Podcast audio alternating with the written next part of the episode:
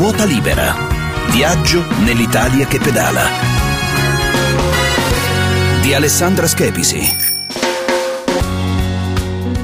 Pomeriggio, buona domenica. Torniamo a parlare del boom della bicicletta. Lo avevamo già anticipato e così è stato. Il 2020 si è confermato eh, l'anno d'oro per la bici con i dati definitivi usciti questa settimana. Oltre 2 milioni pezzi venduti, più 17% rispetto al 2019. Tutto questo nonostante le chiusure del lockdown che hanno portato a interrompere per un periodo la produzione. Piero Nigrelli, responsabile settore ciclo di ANCM, Associazione Ciclo Motociclo motociclo e accessori di Confindustria. Dobbiamo tornare al 1995 per avere un dato di vendite superiore ai 2 milioni di bici vendute ed erano gli anni della mountain bike, quindi la bicicletta che non c'era e che tutti volevano avere. E qual è il settore che traina di più il mercato? Sempre l'e-bike? C'è un aumento molto forte, in linea anche con tutti gli altri paesi europei, della vendita di bicicletta pedalata assistita. Queste nuove biciclette, anche qui una nuova bicicletta che prima non c'era, che non esisteva fino a qualche anno fa, sulla quale c'è un piccolo motore elettrico che dà un aiuto alla pedalata. E quindi questo aiuto rende la pedalata molto più dolce, molto più facile, molto più agevole, soprattutto a chi nella bicicletta ha sempre visto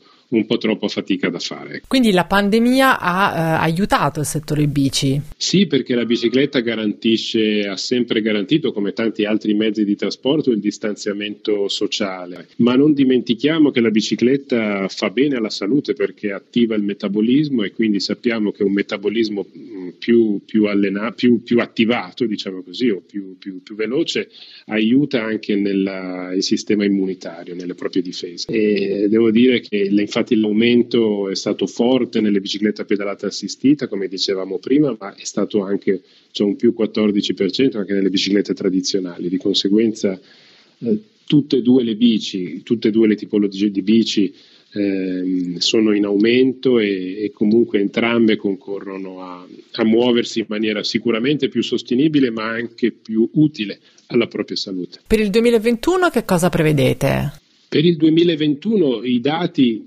sembrano ancora tenere e eh, in questo momento constatiamo che, che una, tenuta, una, tenuta, della domanda sui livelli dello scorso anno, cosa che auspichiamo eh, di, di, di continuare per tutto il resto dell'anno, che vorrebbe dire, lasciatemi dire, che si sta, sta, aumentando una consapevolezza di un nuovo modo, di, anche di nuove possibilità di, di, spostarsi in maniera più smart, più efficiente e con, eh, con meno costi da tutti i punti di vista. E la pandemia che ha messo in crisi tantissimi settori, alla bici ha invece portato fortuna, accelerando anche molti processi, molte politiche sulla ciclabilità in ambito urbano soprattutto. In Italia sono state introdotte tante modifiche al codice della strada che però stentano ancora ad essere tradotte nella pratica da alcune amministrazioni comunali. Modifiche anche a costi molto contenuti, se non a costo zero e FIAB, la Federazione Italiana Ambiente e Bicicletta, ha presentato in questi giorni un Vademecum per aiutare le amministrazioni. Alessandro Tursi è presidente di FIAB ma anche vicepresidente della Federazione Ciclistica Europea. Si è parlato molto del bonus bici, va benissimo, l'aumento dell'uso della bici, esa- esa- esattamente, ma c'è stata anche una, una novità più importante, la più importante di tutte credo che sia quella strutturale di modifica del codice della strada, perché è quella che da adesso in avanti crea le condizioni per una vera rivoluzione bici, soprattutto nello spazio urbano. Sono cambiati qualcosa come 15 12 articoli del codice della strada, quasi tutti inerenti alla ciclabilità. Abbiamo fatto un balzo di 20 anni con due decreti, il decreto rilancio di maggio e il decreto semplificazione di luglio convertito in legge a settembre. I comuni più importanti hanno cominciato ad applicarle, a sperimentare, interpretando anche la norma. FIAB ha raccolto in questo documento le interpretazioni più corrette e più valide anche confrontandoci con il Ministero. Non a caso mh, c'era l'evento con i comuni ciclabili, era intervenuto il professor Catalano, che è il capo della struttura tecnica del Ministero Infrastrutture e Mobilità Sostenibili, ha cambiato nome Ministero, e lui ha confermato la linea FIAB, cioè queste norme sono immediatamente applicabili, sono state fatte con decreti per un'emergenza, per evitare che le persone passassero dalle, dai mezzi pubblici dove è richiesto il distanziamento all'auto privata, sarebbe stato un disastro, quindi sono norme immediatamente applicabili. Modifiche che possono essere introdotte nel nostro spazio urbano a costi molto contenuti. Diciamo pure estremamente economiche, se è stata eufemistica, sono addirittura estremamente economiche. La prima cosa sono le corsie ciclabili eh, una linea anche solo tratteggiata laddove non c'è spazio per fare la ciclabile riservata, tanto la bici già va a destra, ma questa linea tratteggiata dice alle auto, auto non invadere questo spazio è della bici, poi se due mezzi non riescono ad incrociarsi o devi svoltare, ci puoi passare, ma occhio dando la precedenza alla bici. Invece oggi auto e bici vanno sulla destra e l'auto eh, l'automobilista deve allargarsi per superare la bici e poi di nuovo stringersi a destra e questo crea un grosso pericolo per chi va in bicicletta perché si sente sempre quasi un intruso e quasi scacciato via perché è sulla traiettoria dell'auto. Quindi è proprio una, un ribaltamento di, di, priorità e di galateo dello spazio. In questo anno di pandemia quali sono stati i comuni più virtuosi, quelli che si sono dati più da fare a livello di infrastrutture ciclabili o comunque di modifica dello spazio urbano a favore della ciclabilità? Ovviamente i comuni più grandi, i, i casi più... Beh, c'è Bologna che era già, già partiva da una buona situazione e che sta spingendo queste, accusando diffusamente queste misure per completare la magliatura di una rete ciclabile già di discreto livello ed estenderla, renderla più ramificata.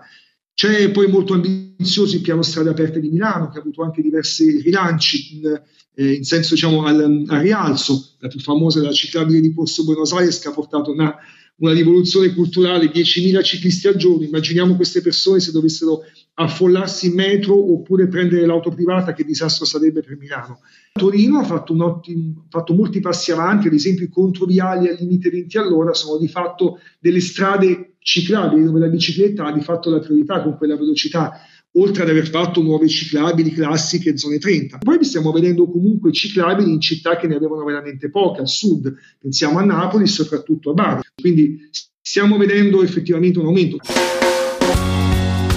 misure del codice della strada e infrastrutture ciclabili che aiutano chi pedala a sentirsi più sicuro, soprattutto nelle nostre città, ma cosa succede in caso di incidente? Quale tutela legale può avere un ciclista? In soccorso proprio di questa categoria c'è un'associazione di promozione sociale che si chiama Zero Sbatti, formata da un pool di avvocati. L'ideatore è Federico Balconi. Zero Sbatti innanzitutto è un'associazione promozione sociale, quindi non ha scopo di lucro. È nata da un'esigenza assolutamente sempre più insistente, che era quella di una tutela dei ciclisti sulla strada. Noi parliamo di ciclisti in genere, quindi dal professionista alla signora che va a fare la spesa in bicicletta o accompagna i bambini a scuola. Mancava una tutela vera perché c'erano tante forme di, di associazioni che bene o male portavano avanti un discorso di promozione della sicurezza, ma poi mancava la parte, diciamo così, pratica, quindi la tutela in caso di incidente, di problemi e via dicendo. Qual è la differenza eh, tra voi e le normali polizze assicurative? Mentre quando tu stipuli una polizza, alla fine ti devi interfacciare con un assicuratore ma la gestione della pratica è in capo al danneggiato, quindi all'assicurato. Noi qui ci sostituiamo all'assicurato e ci interfacciamo direttamente con le assicurazioni,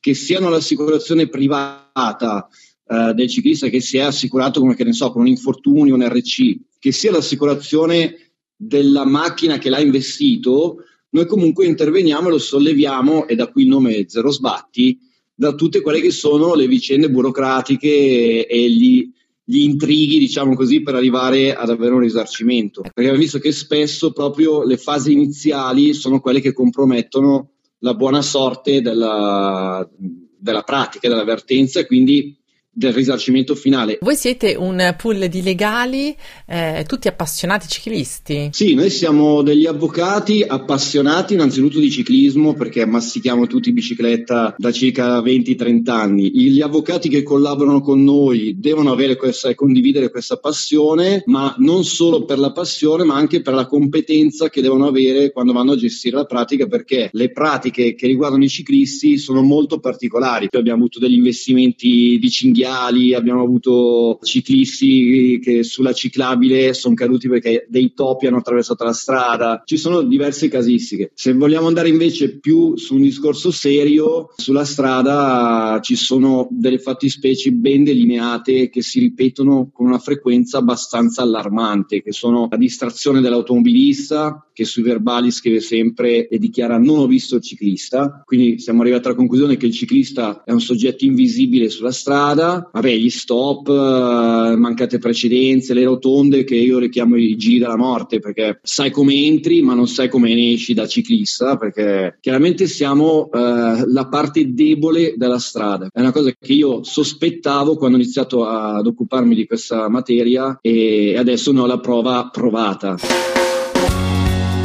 E grazie allora a Federico Balconi di Zero Sbatti, noi ci fermiamo qui, torniamo alla prossima domenica sempre alla stessa ora, se volete riascoltateci su podcast, anche dal sito di Radio 24 o dalla nostra pagina Facebook. Grazie a Alessandro Chiappini per la parte tecnica, buona domenica e buona bici a tutti.